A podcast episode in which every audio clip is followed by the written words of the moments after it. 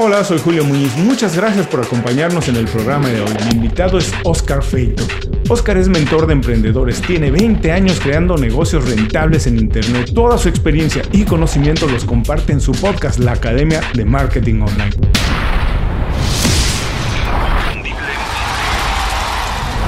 Esto es Inconfundiblemente. Aprende a ser tu mejor versión. Oscar, muchas gracias por hacer tiempo para platicar con nosotros. Para quienes no están familiarizados con tu trabajo, ¿nos puedes platicar brevemente qué haces, un poco tu trayectoria y cómo has llegado al punto en el que te encuentras hoy? Perfecto, pues nada, muchísimas gracias por la invitación, Julio, y encantado de estar aquí contigo. Pues, ¿qué es lo que hago? Básicamente yo ayudo a emprendedores y, digo yo, emprendedores en potencia, como les llamo yo, ¿no? A, bueno, a, planificar, a desarrollar, a lanzar y a escalar sus propios negocios en Internet, ya sean negocios que nada tienen que ver con su actividad principal, o bien, pues profesionales independientes, como pueden ser coaches o terapeutas o consultores, a realmente eh, generar negocio a partir de sus propias habilidades y conocimientos de forma independiente, ¿no? Porque es verdad que el concepto de emprender y de emprendimiento y emprenduría y todos estos juegos de palabras tradicionalmente se asocia, ¿verdad?, a una estructura empresarial convencional, ¿no? Con venture capital o con financiación, socios, empleados, etcétera.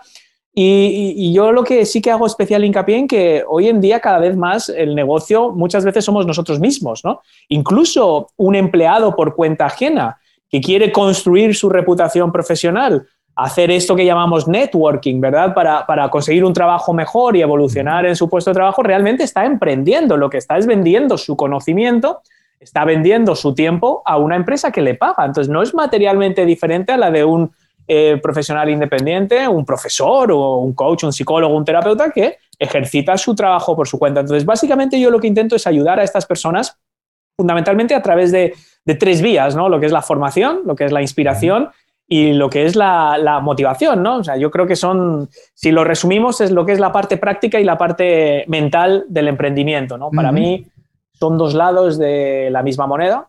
Las dos cosas son fundamentales. La una sin la otra, yo creo que cualquier proyecto se queda cojo. El desarrollo personal y el profesional, y yo creo que es tan importante lo uno como lo otro. Entonces, yo procuro bueno, pues eh, ayudar a este, a este colectivo de personas, de emprendedores, de emprendedoras en, las, dos, en las dos áreas. ¿no? Esto es un poco lo que, lo que hago a, grandes rasgos. ¿Cómo lo hago? Pues fundamentalmente a través de contenidos gratuitos, como puede ser el podcast de la Academia de Marketing Online, que es un podcast que lleva ya más de 350 episodios, lleva en línea desde, ¿desde cuándo? Desde el año 2014, una cosa de este estilo. O sea, son ya, ya mucho tiempo, millones de oyentes, literalmente vamos camino a los 4 millones de oyentes. Digamos que así es un poco el principal vehículo gratuito a través del cual pues yo ayudo a esto que digo, ¿no? A formar, a inspirar y a motivar, ¿no? Y luego pues para la gente que quiere ir un poco más allá, que necesita ya formaciones más específicas o más regladas o más estructuradas, pues lógicamente pues ofrecemos cursos y consultorías y esto, es un poco lo que, lo que hago a día de hoy. Llegué pues, pues por, casualidad realmente, un cúmulo de circunstancias, es decir, yo llevo ya más de 20 años emprendiendo, como has comentado al principio, pero es verdad que yo venía de, un emprendimiento más tradicional, ¿no? de, eso que hoy llamamos startup, mm. donde ya no estaba yo solo al frente de un podcast o de unos contenidos en Internet, sino que tenía socios, teníamos inversores, teníamos oficinas, yo soy de España, teníamos aquí en Madrid, en Barcelona presencia, y lo que hicimos fue crear un negocio tradicional que eventualmente vendimos. Eh, era una red de publicidad online, una de las pioneras aquí en España, y fue después de vender ese negocio, bueno, llegar a la, idea de que yo quería seguir emprendiendo, me gustaba la idea de depender de mí mismo, es decir, siempre me ha parecido más seguro, yo no sé, Julio, si esto es de más, un exceso de confianza o, simplemente de, de, una realidad, ¿no? Yo prefiero depender, me parece más seguro depender de mí mismo que depender de un tercero que me pague y que me contrate, ¿no? Como asalariado y que sobre todo la situación que estamos viendo hoy en día, pues bueno, que nada es seguro, ¿no? Entonces, ante esa inseguridad, prefiero depender de mí y no tener sorpresas. Es decir, si a mí se me cae un cliente o yo tengo un mal mes, yo lo sé, no tengo que esperar a que venga el director de personal para decirme tengo una mala noticia, ¿sabes? Ya no trabaja usted aquí. Y, y como te digo, pues después de vender mi negocio anterior, pues yo descubrí que quería seguir dependiendo de mí mismo pero había muchas cosas del emprendimiento tradicional que no me habían terminado de, satisfacer del todo, ¿no? Es decir, yo me encontraba en una situación en la que, bueno, fue un negocio muy exitoso y afortunadamente se vendió por mucho dinero y estuvo bien en ese sentido, pero yo veía que pasaba cada vez más tiempo haciendo tareas, digamos, administrativas, ¿no? Gestionando gente, pendiente de una oficina, dando explicaciones a inversores que habían invertido dinero y, no les gustaba lo que hacíamos, o si les gustaban, o querían que hiciéramos otras cosas. Entonces, al final llegó un momento en el que yo veía que los inconvenientes eran superiores a esa libertad, que es lo que uno busca cuando emprende, ¿no? Es decir, no, no solo no dependía de mí mismo, porque al final pues teníamos un comité, unos socios, una junta, un, muchos, digamos, aspectos burocráticos, eh, y encima no tenía la seguridad laboral de, un trabajo, ¿no? Con lo cual dije, bueno, voy a tomar lo positivo y voy a ver cómo puedo adaptarlo a algo que, que sea más puro negocio, puro emprendimiento, puro lo que a mí me gusta, que es el marketing, los negocios y compartir todo lo que yo he aprendido durante todos estos años. Eh, sin los inconvenientes de tener una oficina, de tener empleados fijos. Eh, y, así es un poco como he llegado a lo, que, a lo que estoy haciendo, a lo que estoy haciendo ahora. Ese ha sido un poco el resumen. Oye, pues felicidades por esta historia, felicidades por el éxito del podcast. Y si entiendo bien, voy a entender. Me ha pasado con muchos emprendedores con los que hablo, es que más que diseñar un trabajo, una empresa, en realidad de lo que se preocupan es de diseñar un estilo de vida. Porque tú hablaste, por ejemplo, de hacer cosas que te gustaban, dejar de hacer las que no te gustaban, poder ser más independiente en cómo manejar tu tiempo, involucrarte en las cosas que te gustan. Algo muy importante que hablaste, esto de la seguridad, de sentir que en ti caía la responsabilidad de sustituir si algo se caía o de tú generar las cosas como a tu gusto, pero tiene más que ver con un estilo de vida, con, con un empleo, que como tradicionalmente estamos eh, educados y como tradicionalmente estamos eh, eh, llenos de mensajes, es ese, que la seguridad viene a partir del empleo cuando curiosamente parece ser que no es cierto. Hablaste de algo que es muy importante, que es el cambio que se ha dado. Eh, a todas las personas que nos están oyendo, estamos grabando esto en marzo de 2020. 2021. Perdón, 2021. gracias por la aclaración. Y más o menos estaremos, habremos pasado ya un año en encierro. Las cosas han cambiado mucho a partir también de la pandemia, pero ya venían los cambios. Y quiero preguntarte esto, los cambios se venían, es, innegable, todos los veíamos cómo estaban cambiando la manera de trabajar, las compañías empezaban a hacer un poco más de outsourcing, yo eh, trabajábamos para, eh, la gente que trabajaba de manera virtual ya podía trabajar para clientes en otros países, en otros continentes, las cosas ya estaban cambiando, pero ¿tú crees que hoy en día emprender es más que una oportunidad, una necesidad? También por lo que me dijiste que incluso los empleados, desde su punto de vista, pueden emprender. ¿Tú crees que hoy en día es más una necesidad que una oportunidad? Sí, yo creo que, a ver, eh, hoy por hoy, a ver, es que el concepto de emprender depende un poco cómo lo veamos. O sea, lo que es eh, hoy, hoy en día lo que estamos viendo es que uno no puede estar parado. Entonces, si, si por eso entendemos emprender que emprender en realidad es, eh, me, ha gustado mucho lo de diseñar el estilo de vida, ¿no? Lo que has dicho antes, ¿no? Porque en el fondo, yo creo que mucha gente que dice no me odio mi trabajo, tal, en realidad si le dijeras, imagínate que tú puedes decidir cuándo vas a trabajar, cuándo no, qué haces en tu trabajo, qué no. Eh, mucha gente diría, entonces me encantaría, porque tendría tiempo libre, estaría mucho más concentrado en el, en el rato en el que estoy. De hecho, se está viendo ahora con la gente que está trabajando desde su casa que está haciendo muchísimo más productiva o como mínimo igual, sin tener un control exhaustivo de las horas que está haciendo. ¿no? Es decir, el trabajo milagrosamente está saliendo adelante, mientras que la gente está en casa con niños y cocinando y limpiando la casa y haciendo todas estas cosas. Increíblemente las empresas siguen avanzando, ¿no? Con lo cual esto demuestra que, efectivamente muchas veces es el, el, estilo de vida que queremos diseñar, ¿no? Entonces eso, eso para empezar. Luego, yo no sé si el concepto de, de emprendimiento como se conoce tradicionalmente es inevitable, lo que es inevitable, yo creo, es eh, el, concepto de Internet y el concepto de digitalización y el concepto virtual. ¿no? Es decir, eh, eh, incluso si me apuras, el concepto de salirse del camino habitual, incluso para los empleados. ¿no? Es decir, hoy en día un empleado por cuenta ajena va a tener que hacer un, currículum que sea bastante más atractivo que los, normales, que los habituales. Va a tener que aprender una serie de conceptos de copywriting para crear, digamos, un currículum que sea atractivo para la gente que potencialmente le pueda emplear. Va a tener que aprender conceptos de redacción o cómo escribir un email persuasivo para conectar con un posible cliente. dentro o fuera, ¿no? Entonces esto avanza tan rápido que ahí sí que hay un concepto de emprendimiento que es nadie te va a enseñar lo que tienes que hacer. Yo creo que sí que hay una situación en la que la gente se tiene que espabilar por su cuenta, ¿no? Y el otro día estaba hablando con un headhunter muy conocido, uno de los cazatalentos más importantes aquí en España, y me decía que, que estaban haciendo un proceso de selección con un banco muy importante para puestos directivos y, les preguntaban acerca de la importancia que tenía la formación para ellos, ¿no? y, los directivos que estaban orquestando todo este, orquestando todo este proceso de selección decían, no, no, nosotros a través de la intranet de la empresa les damos todo lo que, lo que hay, pero es su responsabilidad.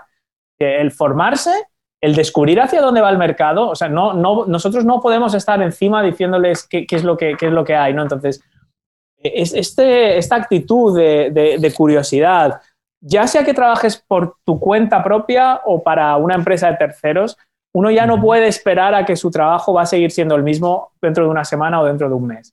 Entonces, si entendemos eso por emprender, en el fondo es lo que es, ¿no? Es decir, sacarte, como decimos aquí en España, sacarte las castañas del fuego. Es que eso vas a tener que aprender a hacerlo, ya estés emprendiendo en el sentido tradicional de innovar y construir un negocio de cero, o, digamos, resolver los problemas dentro de una organización. Esto ya se venía produciendo, ya había movimientos muy significativos que estábamos viendo en muchos mercados, como por ejemplo todo el tema del delivery de comida, o como estamos viendo los servicios de transporte, como estamos viendo todo este outsourcing o los microcréditos o el crowdfunding, es decir, todo esto ya estaba sucediendo. Nadie era ajeno a esto, pero es verdad que lo que ha sido, lo que ha provocado este último año, por eso era crucial la diferencia entre marzo de 2020 y marzo de 2021, es crucial, porque precisamente lo que ha pasado en este año ha sido un movimiento tectónico brutal que ha acelerado todo esto, es decir, es increíble. Yo ahora estoy haciendo formaciones sobre webinars la misma, el mismo, la misma formación que yo podía impartir en enero de 2020, hago exactamente la misma hora y tengo 10 veces más personas que quieren aprender cómo vender a través de un webinar, por ejemplo. ¿Por qué? Porque, porque de repente era una cosa que sí, que, que, estaba en la lista. Sí, vamos a hacer webinars, vamos a hacer un funnel, vamos a hacer un embudo de marketing, vamos a hacer Facebook Ads, pero el grueso de nuestros clientes siguen viniendo a través de ferias presenciales, a través de congresos, a través de exposiciones, a través de reuniones, a través de eventos de networking.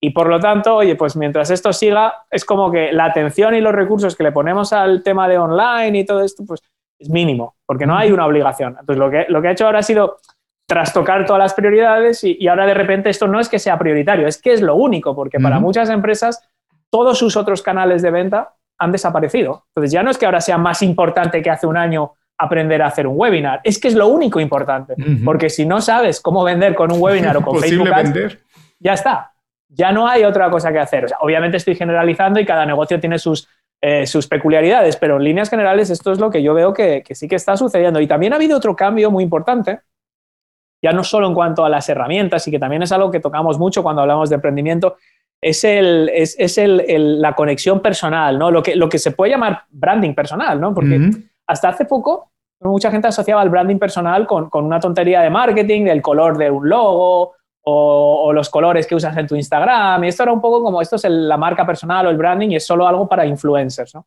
Lo que estamos viendo ahora es que de repente muchos profesionales y muchos negocios se han dado cuenta que la marca personal es parte de tu propuesta de valor. Es decir, hasta ahora lo único importante era lo que tú vendías, lo que tú ofrecías. Y de repente ahora surge otra cosa muy importante que es cómo lo haces. es decir, de qué forma tú conectas y tú te comunicas y tú estableces cauces de comunicación con tus clientes. Y eso de repente hace que esa segunda cara de la moneda de, lo que es la propuesta de valor, que no es solo el qué es lo que vendes o qué es lo que ofreces, sino cómo lo haces, cómo te relacionas, cómo te comunicas, qué valores compartes, cómo tratas a tu audiencia, esto cada vez cobra más importancia, porque lo que estamos viendo es que la gente ya quiere conectar con las marcas. Es decir, no solo quiere ver un webinar, volviendo al mismo ejemplo, una formación y aprender cómo vender a través de un webinar, sino que quiere divertirse en el proceso, quiere entretenerse en ese proceso, es decir, quiere que se establezca un vínculo con la persona que está impartiendo esa formación. Entonces, de repente estamos viendo que este concepto de marca personal en el sentido más amplio de la palabra, es decir, los profesionales que hacen cosas online, eh, de repente cobra mucha más importancia, con lo cual es un fenómeno bastante interesante y sobre todo por el espacio tan corto de tiempo en el que se está produciendo. Bueno, en estos minutos nos has hablado de muchísimos cambios que se han presentado. Eh, eh, para quien no se había dado cuenta, es evidente que la manera de relacionarnos y la manera de hacer el trabajo, no solo ha cambiado, sino que sigue cambiando todos los días. Tenemos que estar más atentos a ello. Y hablaste una cosa que me pareció vital, que me decías que eh, lo más, lo, puede ser uno de, los más, de los peligros más grandes a los que se enfrentan hoy en día, no solo los emprendedores, sino los profesionales, es a quedar separado. Y esto va muy en línea con todo lo que hablábamos del cambio. Y es otra de las preguntas que tenía yo preparadas aquí. Es para la, gente a la que asesoras, que está en distintos niveles, a lo mejor unos ya todavía no tienen la idea de qué van a emprender, a lo mejor unos ya están a la mitad, ya tienen un par de años empezando algo, pero para todo el mundo que tiene ya en la cabeza y que ya le sembramos esa idea que lo más peligroso es quedarse parado sin moverse, ¿cuáles son esos dos o tres otros principales peligros a los que se enfrenta hoy en día un profesional? ¿De qué le podemos decir? Ojo, no hagas esto. Ojo, en el camino se te va a presentar esto o aquello. ¿Cuáles son dos o tres pequeños peligros para las personas que están manejando ahora y que dicen, wow, tengo que empezar a moverme, tengo que hacer? ¿Cuáles son esas dos o tres cosas que tienen que pues empezar a preocuparse por? Yo creo que hay una muy clara y que, que, es en parte el resultado de, bueno, pues la urgencia y las prisas con las que la gente se da cuenta de que tienen que introducirse en este mundo. Entonces, pues lógicamente, con la mejor de las intenciones, buscan información online, entonces empiezan a a, dejarse cegar por los árboles que les impiden ver el bosque. Esta frase bonita te voy a explicar lo que significa exactamente, ¿no? Eh, imagínate que yo te doy eh, una bolsa llena de piezas de Lego de todos los colores y todos los tamaños y todas las formas y te digo, eh, quiero que me construyas el halcón milenario, ¿no? Y te enseño una foto del resultado final, pero no te doy las instrucciones. Te lanzo todas las piezas, te digo, aquí están todas las piezas que necesitas. 20.000 piezas de todos los colores, de todas las formas, de todos los tamaños, y te enseño el resultado final que podría ser el equivalente a un negocio, ¿no? Y ahora quiero que lo construyas.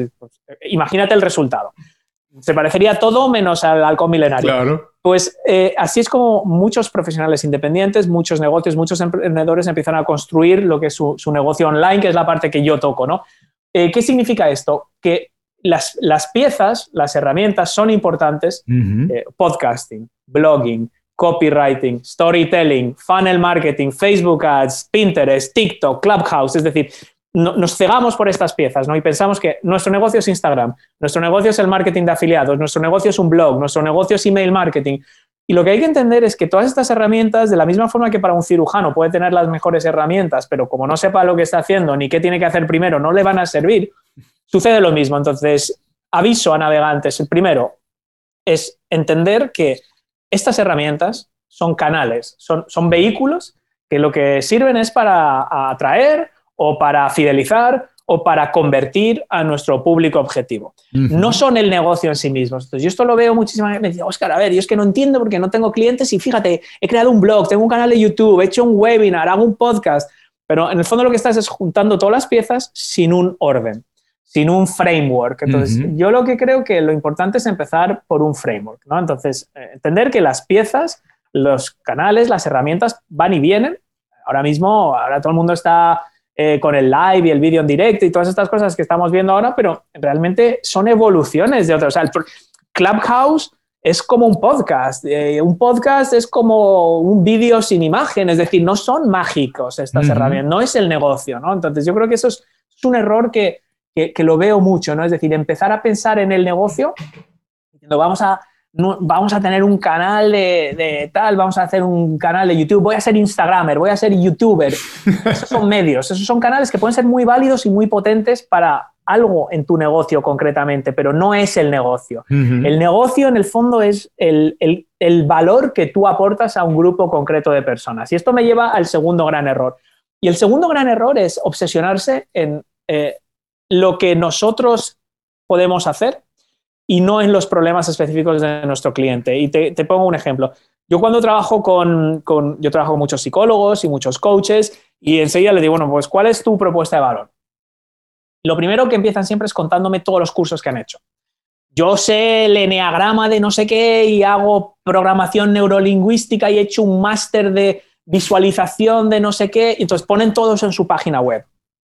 Y entonces esto es, digamos, tu cinturón de herramientas. Estos son tus herramientas. A ti, si tú te sientas conmigo, a ti lo que te va a importar no es todos los eh, trucos de marketing o, la metodología, el nombre de la metodología que yo vamos a usar, sino que yo entienda tus problemas y te, digamos, te dé razones para pensar que te los puedo eh, solucionar. Entonces, yo aquí siempre, siempre, siempre, y de hecho, justo ahora antes de empezar a hablar contigo, estoy analizando una página web de una persona que hace, se especializa en marketing para el sector de la restauración. Y es una persona que tiene la ventaja y el inconveniente de que le gusta mucho también el copywriting y el storytelling y todas estas cosas. Entonces, en, su página hace mucho hincapié en todos estos vehículos que esa persona va a utilizar para ayudarle a un restaurante. Pero el restaurante medio no sabe lo que es copywriting. No, lo que sabe es que tiene mesas vacías. Lo que sabe es que su ingreso medio por comensal es inferior. Lo que sabe es que tiene reseñas negativas en TripAdvisor y no entiende por qué. Esto es lo que le preocupa a esta persona. No que tú vayas a hacer storytelling emocional o copywriting emocional o que tú le vayas a enseñar los gatillos de persuasión. No. entonces, este es el, problema. ¿no? Es, es, un poco, no voy a decir que sea egoísta o egocéntrico porque lo hacemos sin querer, pero creemos que la forma de impresionar a nuestro cliente es haciéndole ver todo lo que sabemos de lo nuestro. Cuánto se de tal, entonces le intentamos impresionar con todas las palabras y metodologías. Lo que más, te voy a decir una cosa que vale su peso en oro, lo que más le impresiona a un cliente es que tú le puedas explicar su problema y las repercusiones de ese problema mejor incluso de lo que te lo podría explicar él mismo o ella misma. Eso es lo que le va a impresionar a tu cliente. No tus títulos, no tu metodología, no el tipo de coaching o PNL o eh, no sé qué neuronal que tú le vayas a utilizar para ayudarle a esa persona, sino simplemente demostrarle que entiendes su problema. Y a partir de ahí se abre esa puerta. Entonces yo creo que ahí son, son, son grandes temas del orden de los factores, porque sí, las herramientas y los canales, claro que son importantes. Claro que puede ser determinante lanzar un podcast en lugar de un blog o entrar rápido en Clubhouse en, lugar de entrar tarde. Todo, claro que todo está afecta. O usar Facebook en lugar de LinkedIn o cómo vas a crear los contenidos en LinkedIn. O sea, todo esto es importante, pero eso está al servicio del negocio. Y el negocio está al servicio del cliente. Concretamente, lo que tienes que resolver esos problemas. Entonces, ahí son dos problemas, dos cosas que es que lo veo muy a menudo. Que la mayoría de personas se queda atorada. Y por un lado, como dices, es Atención, las herramientas no son el negocio y las herramientas no te van a hacer más o menos valioso. Yo siempre pongo el ejemplo de que cualquier artista puede grabar en el mismo estudio donde grabó Led Zeppelin su primer disco y no va a sonar igual si no ha hecho el trabajo antes. Así que las herramientas no son el negocio. Y segundo, hay que enfocarse en cómo resuelves el problema de tu cliente. No necesariamente en tus habilidades, sino decirle a él, comunicarle de manera muy clara esto es lo que voy a hacer por ti. Ya después, ¿cómo lo harás? Bueno, ya será tu problema. Pues eso es tus habilidades, claro. cómo lo harás es, es, parte de tu marca personal, porque parte del cómo lo harás eh, realmente es un cóctel que es el resultado de tu, de tu experiencia profesional, de tu formación, de tus vivencias, de, de todo tu track record y tu, de tu experiencia. Y eso, eso, es el, eso al final lo que es, es, es cómo tú lo haces. Cómo tú, eh, si eres un consultor o si eres un terapeuta o si eres cualquier servicio que estés ofreciendo, el cómo es, un poco tu salsa secreta, ¿no? Y es lo que va a hacer que alguien, aunque haya miles de coaches o miles de psicólogos o miles de, psiquiatras, ¿por qué van a ir contigo en lugar de con otro que tiene exactamente las mismas cualificaciones y, digamos, la misma titulación? Pues eh, eh, el, cómo conectas. Entonces, esa es la, la, diferencia. Ahora, Oscar, otro mito que hay mucho alrededor de emprender, de empezar algo ahora es si se puede hacer en los tiempos libres. Muchas veces a lo mejor algún coach dice, bueno, pero no tienes que dejar tu trabajo, trabaja los fines de semana en esto o hazlo en tu, cuando termines el trabajo. Es un mito que existe.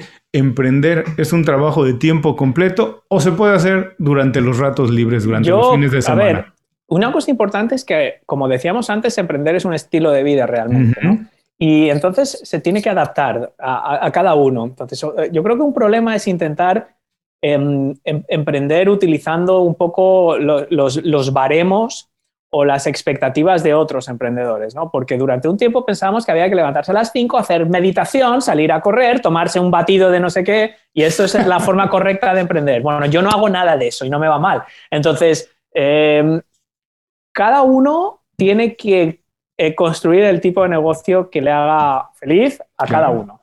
Es decir, a lo mejor tú no quieres tener 27 freelancers y, tener que gestionar un equipo de gente y prefieres vivir una vida más tranquila. Yo en parte hago un trabajo bastante artesanal cuando hago consultorías y tal, y lo hago mucho yo.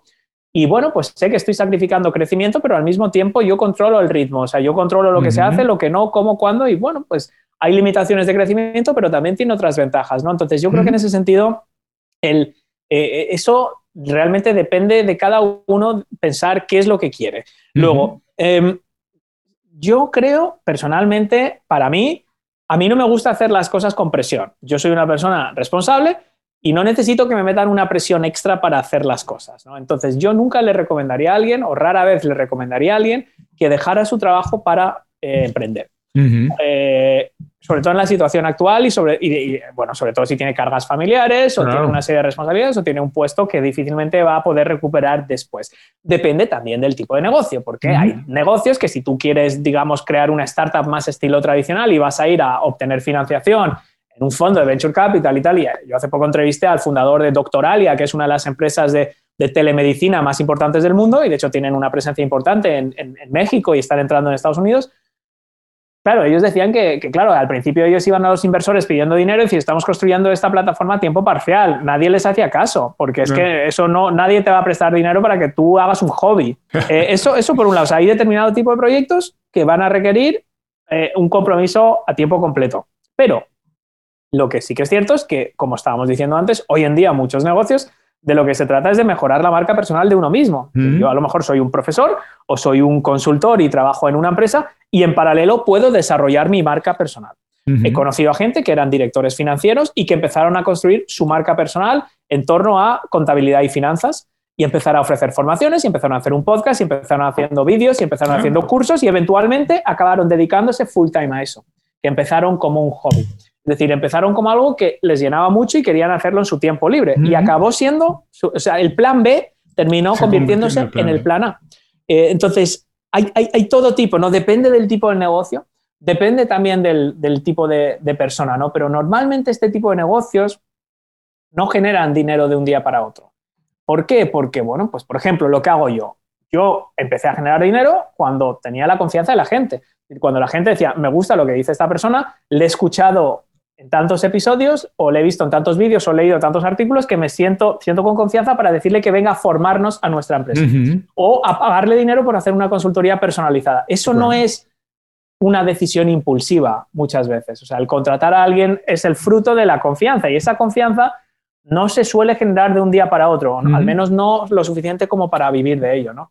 Por lo tanto, hay que dejar, hay que dejar un tiempo a, mí, a mí lo que me gusta cuando yo trabajo con gente que quiere empezar un negocio así, normalmente es gente ya a partir de los 30, 35 años que lo que busca es construir algo que realmente les guste, disfrutar de ello, saber que nunca va a estar terminado, saber que a lo mejor nunca van a vivir de ello, pero quieren algo que les dé esa gratificación, que tengan esa libertad absoluta. Y eso también es emprender. Porque si yo te digo, oye, vas a tener tu trabajo y al mismo tiempo vas a ganar 2.000 dólares extra con un hobby, a que no te suena tan mal. Claro, eh, eh, entonces eso es emprender también. Es decir, emprender no es necesariamente construir una empresa, tener 200 personas y ganar 2 millones de dólares. Eh, puede ser un tipo, yo lo hice, o sea, la empresa nuestra la vendimos por, por millones de euros y fue ese tipo de emprendimiento, pero no hay eh, nadie tiene, digamos, eh, el, el, monopolio de lo que es emprender o concede licencias de tú eres un buen emprendedor porque dedicas seis horas extra todas las noches y tú eres un mal emprendedor porque no haces mindfulness ni tomas batidos. Es decir, ni haces running. Eh, que esto parece a veces como, no, no, nadie da carnets de buen emprendedor. lo adapta, cada uno tiene que decidir qué es lo que quiere, por qué lo quiere hacer, qué busca obtener de eso. Y obviamente, si te has quedado sin trabajo no encuentras forma y has ido a 200 entrevistas y no tienes otro sustento, el emprendimiento puede ser una solución.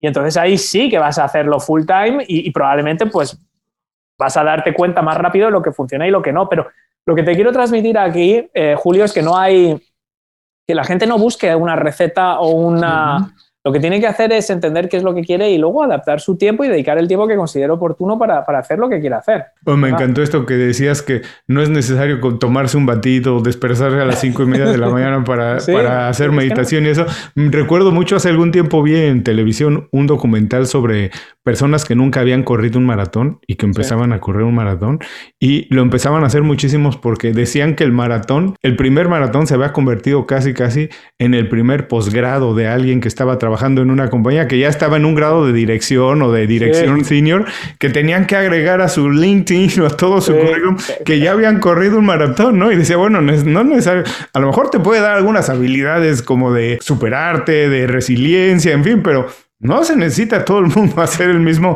camino para ser considerado un buen director. Y nos platicaste tu historia, ahora hablamos de todo esto. ¿Tú crees que podemos decir, no hay fórmulas exactas, no hay una fórmula que funcione para todo el mundo, pero para las personas que todavía están pensando, dudándolo o que ya tienen mucho la inquietud, el emprendedor nace o se hace?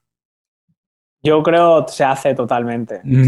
hay, gente que nace, hay, gente, hay gente que por su actitud, por su personalidad, y, todos conocemos las historias. yo soy un fiel fanático de, Walt Disney, por ejemplo. La historia de Walt Disney es un, es un visionario, es una persona que a los ocho años estaba ya repartiendo periódicos y cuenta la historia, es decir, con, seis, ocho años, eh, con, con, la bicicleta repartiendo periódicos en, en, la nieve, que no podía ni, le llegaba la nieve por aquí y se quedaba dormido a las cinco de la mañana y se estaba repartiendo periódicos. Y hay gente así, hay gente que tiene un gen eh, empresarial, el, el, Elon Musk, el de Tesla, o sea, eh, Steve Jobs, es decir, es gente que jamás podría operar dentro de una organización, es gente que tiene muchas veces problemas con la autoridad y a veces es por esa ese gen de, querer continuamente inventar y crear y a veces es porque no les queda otra opción, porque nadie les soporta y nadie les aguanta. Es decir, eh, sí, hay gente que nace así, hay gente que tiene esa, forma y que les ves y dices,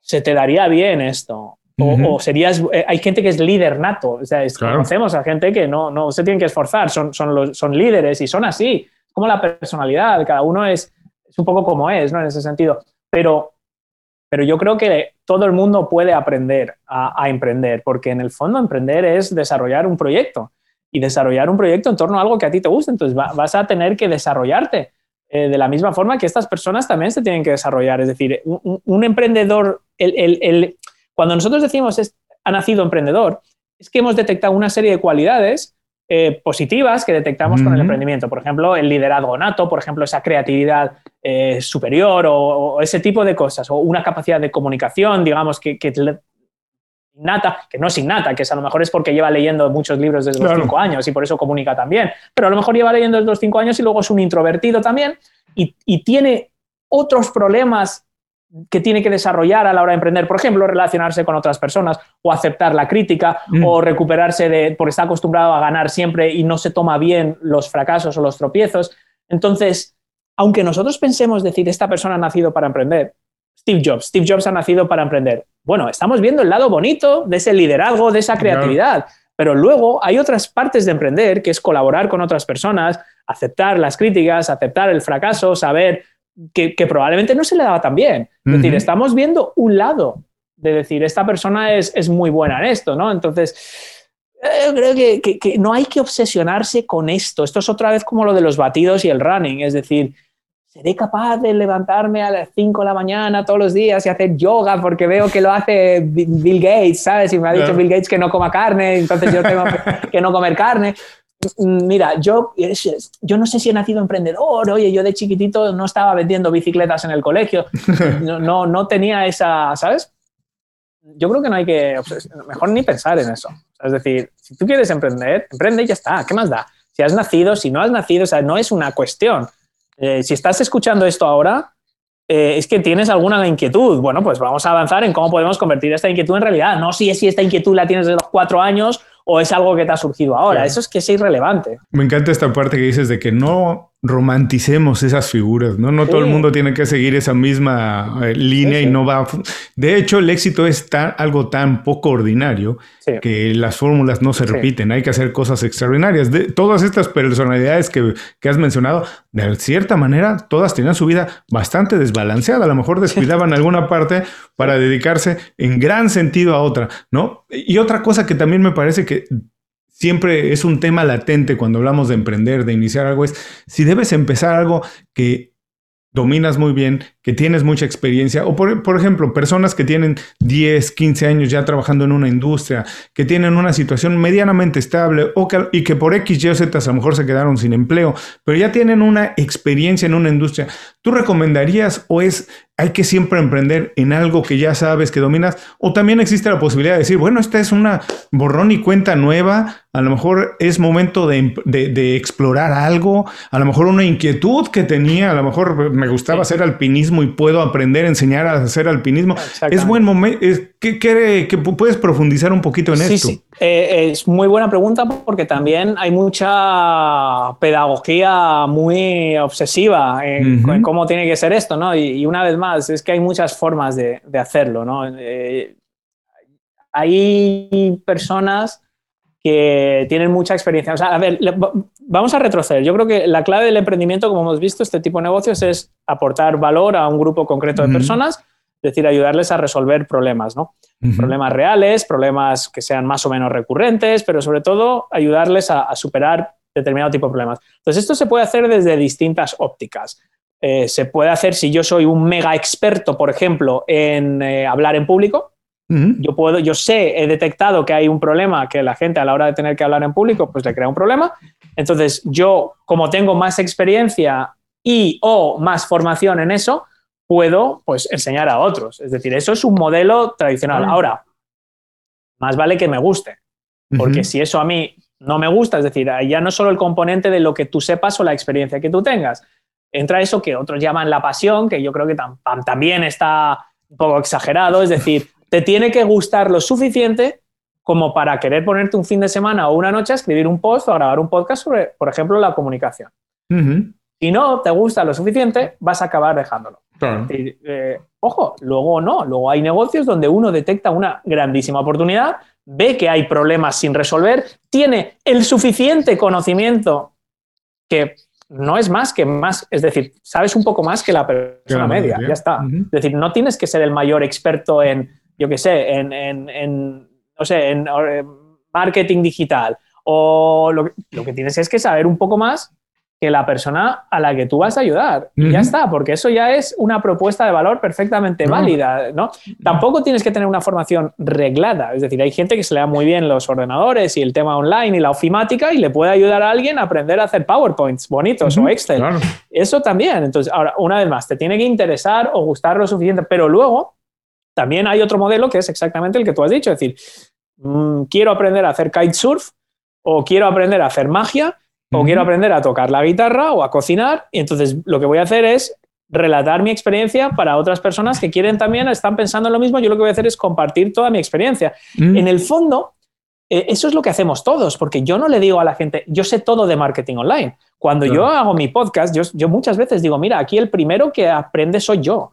Yo tengo la suerte de dirigir este programa y de invitar a la gente que yo quiero invitar y hemos tenido a, por supuesto, empresarios de todo tipo, hemos tenido autores, hemos tenido magos, hemos tenido ilusionistas, comediantes, chefs con tres estrellas Michelin, porque me apetece hablar con ellos y punto. Es decir, yo siempre estoy aprendiendo. Entonces, en realidad, aunque yo me pueda presentar como experto, siempre soy el primero en decir que para mí, mi podcast, el primero que aprende soy yo.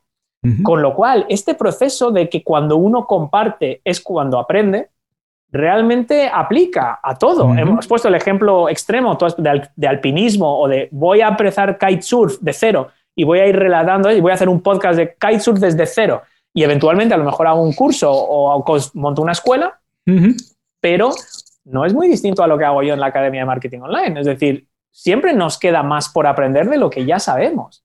Siempre. Entonces, siempre estamos en esa situación. Depende un poco del enfoque que le, demos y de cómo nosotros nos presentemos, ¿no? Pero por definición, la persona que decide empezar un, blog o un podcast o un negocio sobre cómo empezar a hacer kitesurf y yo voy a empezar de cero, pues ya sabe más de alguien que todavía no ha decidido empezar. Con lo cual ya siempre está, la, filosofía es la misma, es decir, conviene saber un poco más que la persona media. Y aunque tú también estés empezando, ya sabes más que muchas personas. El, mero hecho de investigar ese primer contenido que tú vas a crear sobre qué es el kitesurf, ya le va a ayudar a alguien que todavía no está en esa fase. Con lo cual, siempre estamos en eso, nosotros estamos progresando y trayendo a la gente ahí, que es exactamente lo mismo. Visita inconfundiblemente.com. Descarga nuestras herramientas y aprende a ser tu mejor versión. Gracias por seguir con nosotros. Estoy platicando con Oscar Feito. Oscar, la primera parte de la entrevista ha sido de verdad muy generosa de tu parte, de esas que vale la pena escuchar muchas veces, hacer notas, quien todavía está dudando, yo creo que ya no se lo debe dudar, no necesariamente tiene que empezar un negocio, pero tiene que empezar a emprender para mejorar personal y profesionalmente su vida, su marca personal y su estilo de vida, así que échenle una escuchada otra vez, hagan sus notas. Ahora quiero hablar un poquito más con Oscar, el que ha hecho negocios, el que asesora, el que ha vendido negocios, para entender cómo funciona su mente de él como emprendedor. Y lo primero que quiero preguntarte, me imagino por dónde van los tiros, por ser una persona que hace lo que haces, pero dime, ¿tú cuál consideras que ha sido el hábito personal? Que a lo mejor es muy fácil de desarrollar o de cultivar, que te ha ayudado a conseguir la mayor cantidad de logros. Yo creo que el, hábito mío principal que he desarrollado y que probablemente es el más importante de todos es la planificación. Em, y eso es algo que uno aprende, porque al principio yo, yo ahora miro hacia atrás y, no sé cómo lo hacía antes, pero básicamente iba improvisando o tenía en la cabeza o tenía mil post-its por todos los sitios con todo tipo de ideas y sigo teniendo mil post-its por todos los sitios, pero ahora tengo el hábito de que cada X tiempo miro esos post-its y los paso a un planificador. Los planifico, los priorizo. Entonces, algo tan, tan obvio como planificar tus días y tus semanas, yo, yo no programo mucho más allá, pero si hay un hábito que yo tengo es que todo va al calendario. Y todo lo que vaya al calendario, si es algo, digamos, grande, yo no pongo, por ejemplo, venga, pues lunes 25 de febrero, crear podcast. No, no, no, no, hago eso. Entonces, si yo quiero lanzar un podcast para el 25 de febrero, pues a lo mejor un mes antes o dos meses antes empiezo a planificar cuáles son las piezas que va a requerir eso. Y empiezo a planificar esas piezas en el calendario. Entonces, para mí, eh, el hábito de, de, planificar, no obsesivamente, porque también he aprendido que hay que dejar espacio porque surgen imprevistos y surgen prioridades que uno tiene que dejar todo para atenderlas porque son relevantes y está y está bien porque si no sería muy aburrido. Em, y luego aparte disfrutas más de los momentos en los que puedes cumplir con tu planificación, pero, pero para mí eso, ese hábito es tremendamente importante. ¿no? Em, hay otro hábito que, que, tiene más, más que ver con, es casi un mantra mental, em, que yo creo que es especialmente importante para emprender, que es nunca vas a terminar. Entonces, yo creo que es útil porque a veces nos obsesionamos con esta hiperproductividad y esta, es como tener todo listo, inbox cero, no sé qué, no sé cuánto, es decir, como que eso es la eficacia. Y, a veces conviene, o sea, yo mismo me lo tengo que repetir a menudo, de decir, cuando me frustro, decir, bueno, pues yo quería haber lanzado este curso en febrero o en marzo y no, no llego a tiempo, quería haber hecho este webinar o quería haber hecho este programa o quería haber hecho, estoy pensando en lanzar otro podcast y veo que pasan los meses y sí, yo lo tengo planificado, pero nadie dice que no lo puedes luego mover un mes. Eh, quiere decir que no es tan prioritario y a veces me frustra decir toda la lista de cosas que me quedan por hacer mm. y tengo que, eh, y he desarrollado ese hábito de, pensar, nunca vas a terminar. Pues quítate esa presión de encima, piensa en avanzar, eso es lo importante, es, oye, vale, no he hecho todo lo que quería haber hecho pero ¿dónde estaba hace tres meses? Y alucino. O sea, yo a veces veo la semana y llega el viernes y digo, no he hecho ni la mitad de lo que quería hacer. Pero luego miro lo que he hecho esta semana respecto al anterior y no me lo puedo creer la cantidad. Entonces, es importante quitarse esa presión, que siempre estamos mirando todo lo que nos falta por hacer eh, y, ponerse a fijar un poco en lo que ya hemos hecho. Y es muy fácil cuando uno entiende que nunca acabas nunca vas a tener prisa por llegar porque sabes que nunca vas a llegar. Entonces, cuanto antes te des cuenta, mejor, porque siempre hay algo que se puede mejorar, optimizar, ajustar, crecer, medir. Es decir, siempre hay algo más. Entonces, cuanto antes te des cuenta de eso, más tranquilo vas a vivir. Y, yo creo que eso es, eso es fundamental. ¿no? Y, y otra cosa es disfrutar de ese paso a paso. Fundamental. Buenísimo lo que nos acabas de decir. Ese mantra de soltar de decir, no puedo terminar todo, pero con que haya avanzado estoy suficientemente satisfecho porque mañana lo único que quiero es avanzar un poco más de lo que hice hoy. Eso me parece fundamental para emprender o para cualquier otra industria. Te platico muy brevemente rápido. Yo muchos años de mi vida he trabajado en la industria de la música y trabajar con músicos, tienes que aprender esto. porque ellos lo tienen que aprender? Porque si no, terminar una canción es interminable. Siempre tienen oportunidad de cambiarle algo, siempre hay oportunidad de hacer una mezcla distinta, siempre hay oportunidad de subirle algo aquí, pero tienen que en un momento soltar, decir, ya está lista, fue, es lo que es y después mejoraremos, haremos otra canción mejor, pero no puedes mantenerte siempre aferrado a alguna cosa. Ahora, por favor, platícanos un libro, una película, podcast, lo que tú quieras platicarnos, pero dinos por qué no lo platicas para que las personas lo puedan utilizar como fuente de información o de inspiración. Pues mira, yo como te decía soy muy fanático de, Disney, de toda la historia de Disney, sobre todo de toda la parte de los, eh, de los parques temáticos concretamente, ¿no? Y hace poco leí, he, leído muchos, muchos libros sobre la cultura de Disney, sobre todo respecto al tema de los parques temáticos y lo que es la cultura empresarial y la atención al detalle y todo esto, ¿no? Y hay uno que que se llama eh, eh, Be Our Guest, que habla un poco de toda la cultura de atención al cliente de, Disney. Mm. Y me, impactó, me impactó mucho, ¿no? Porque empecé a descubrir cosas que yo, bueno, sí, cuando uno se fija, bueno, va a los parques temáticos, va, a Orlando, que tú habrás ido 70 millones de veces. Y, no tanto. Eh, oye, yo, he ido una, yo he ido más de 10 o 12, que tiene mérito estando en España. Sí, sí, pero cuando uno ve que hay una lógica detrás de cada detalle cosas aparentemente imperceptibles, cosas que el 90% de la gente no se dará cuenta mm. y aún así es la base de la compañía, esa atención al detalle. Es un libro que, explica muy bien, se llama Be Our Guest, no sé exactamente el, el, detalle del título, pero habla de, habla de todo eso y para mí todos esos libros son, son magníficos. Uy, a todas las personas que están ahora haciendo ejercicio, que están manejando, no se preocupen, regresen más tarde a las notas del programa y dejaremos ahí la eh, liga directa a la recomendación de Oscar. Suena buenísimo porque muchas veces he leído que si tú encuentras una industria donde puedas dar un buen customer service, una buena atención al cliente, con eso ya estás adelante del 90% de la competencia. y Disney la verdad es que lo hace muy bien porque uno en los parques se siente casi casi como en casa o mejor que en casa. por favor, platícame una decisión que en algún momento hayas tomado, que era, no era fácil tomar, que estabas ahí como que, ¿qué hago? Pero que en retrospectiva lo ves y dices, wow, fue una muy buena decisión. ¿Por pues qué fue una buena decisión? Para mí las mejores decisiones ha sido dejar de hacer ciertas cosas, ¿no? Por ejemplo, eh, dejar de crear vídeos en YouTube o dejar de publicar contenidos en el blog para centrarme en contenidos en el podcast, en este caso, ¿no? Es decir, eh, es muy difícil, ¿no? Porque piensas, joder, si estoy generando contenido a través de cuatro o cinco canales diferentes, parece lógico pensar que si dejo tres, pues voy a tener menos audiencia, ¿no? Y efectivamente, pues en parte así es, pero es muy difícil decir, ya, pero prefiero ser extraordinario en uno que ser mediocre en cuatro o cinco y hacer por hacer. ¿no? Para mí la decisión más difícil muchas veces es decir, bueno, estoy haciendo todas estas cosas, entonces me siento muy ocupado y muy productivo porque estoy haciendo todas estas cosas. Y lo difícil es decir, bueno, pero realmente estas cosas están moviendo la aguja, como dicen, o, hay un 20% de estas cosas que son las que están generando el 80%, ¿no? O la famosa ley de Pareto, es decir,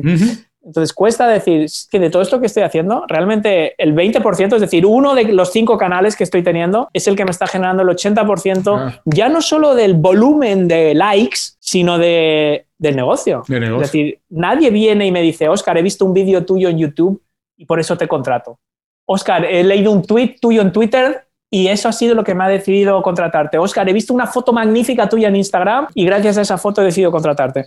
Entonces, vienen porque dicen, te he escuchado en el podcast. Y la cercanía, la confianza, el no sé qué. Entonces, ahí es la decisión de decir, voy a dejar de lado o voy a reducir notablemente la inversión de tiempo en estos otros canales, específicamente YouTube, por ejemplo, donde invertí mucho tiempo, y 20 o 30 mil seguidores, que no está nada mal. Muy bien. Y aún así, sacrificar eso, es decir, me, dolía mucho decir, de repente ya ver algo que has estado actualizando semanalmente de forma obsesiva, porque no hay una lógica detrás de pa, pa, pa, porque sí, porque yo cada lunes vídeo, cada lunes vídeo, cada lunes vídeo, y a veces, de repente, es decir, ¿qué me aporta este vídeo cada lunes? Mm. ¿Qué me aporta los cinco tweets al día? ¿Qué me aporta la foto a la semana en Instagram? ¿Realmente me está aportando algo más allá de likes o ni siquiera eso? Y, eso es una decisión difícil que tomamos todos los días. Todos los días tomamos estas decisiones. Y sabes que tiene mucho que ver con lo que nos hablabas antes de soltar, de tener esa capacidad de soltar. Ahora, la vida del emprendedor, del profesional, está lleno de momentos de dudas. ¿Tú me puedes platicar un momento en tu trayectoria que has dicho, wow, cuando finalmente viste a la luz que dijiste, wow,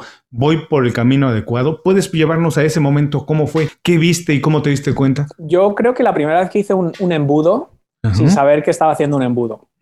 Eh, la, lógica de decir, mira, yo lo, primero que uno pone en su página web es todo lo que vende. ¿no? decir, bueno, si yo soy consultor, yo pongo aquí una sección servicio y pongo mis tarifas, cómo funcionan mis sesiones, pero lo que no nos damos cuenta es que apenas el 1, 2 o 3% de la gente va, va, a tener la suficiente seguridad impulsiva como para entrar en esa sección, rellenar el formulario y mandarte dinero a un absoluto desconocido. Entonces, para mí una, cuando empecé a hacer un embudo de decir, mira, yo ni siquiera voy a tener una sección en mi página donde vendo servicios. Lo que te voy a dar es un, recurso gratuito el famoso lead magnet, es decir, un documento donde, donde, donde yo me voy a ganar tu confianza, no te voy a pedir que me compres nada.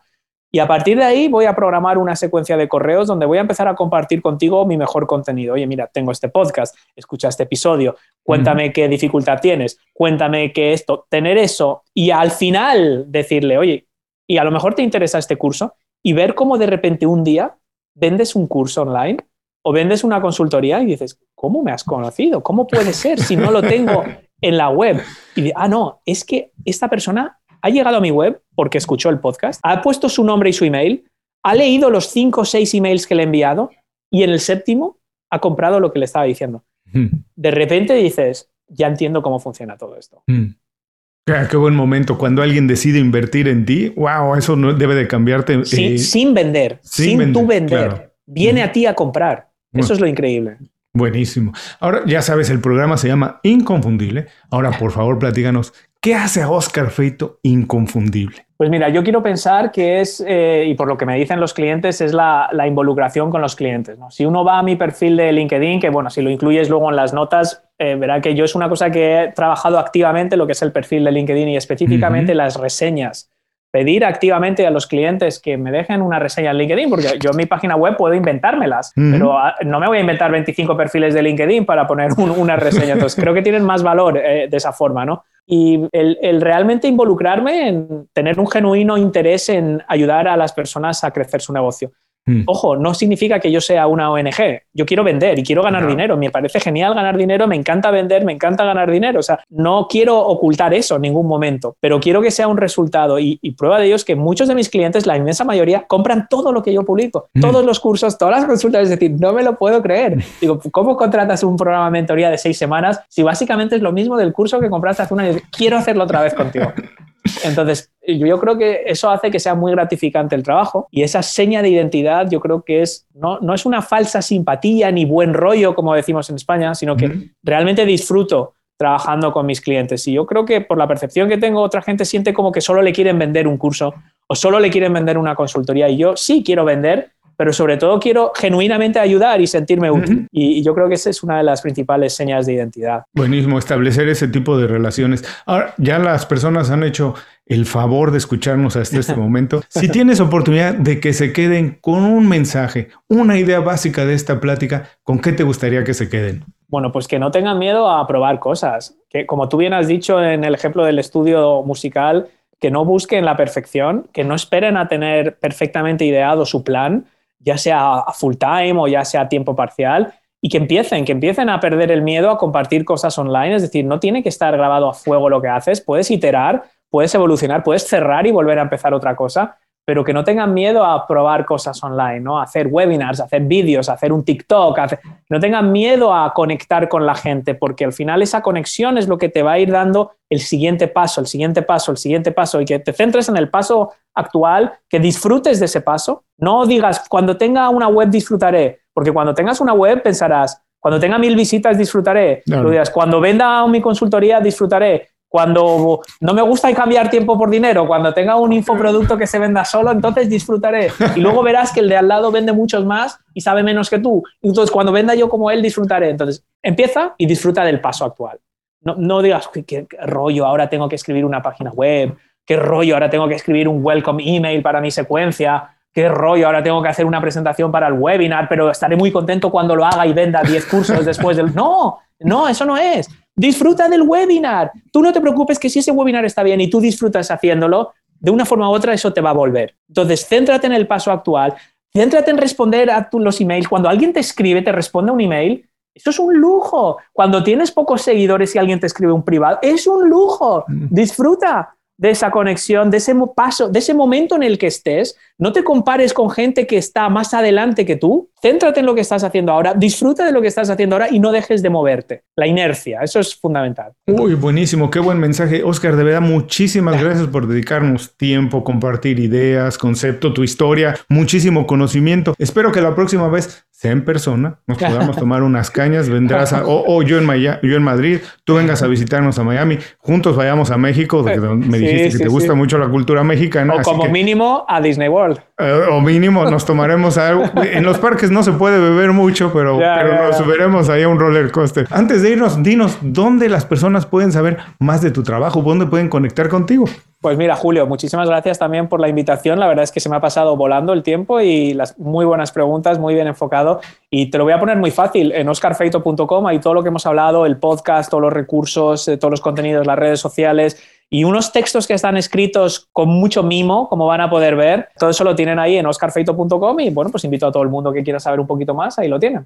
Y a todos los que nos escuchan, no se olviden de visitar todas las notas de este programa, donde dejaremos las ligas directas a las redes sociales de Oscar, a la página de Oscar y donde podrán además recordar todas las recomendaciones que hizo en este programa.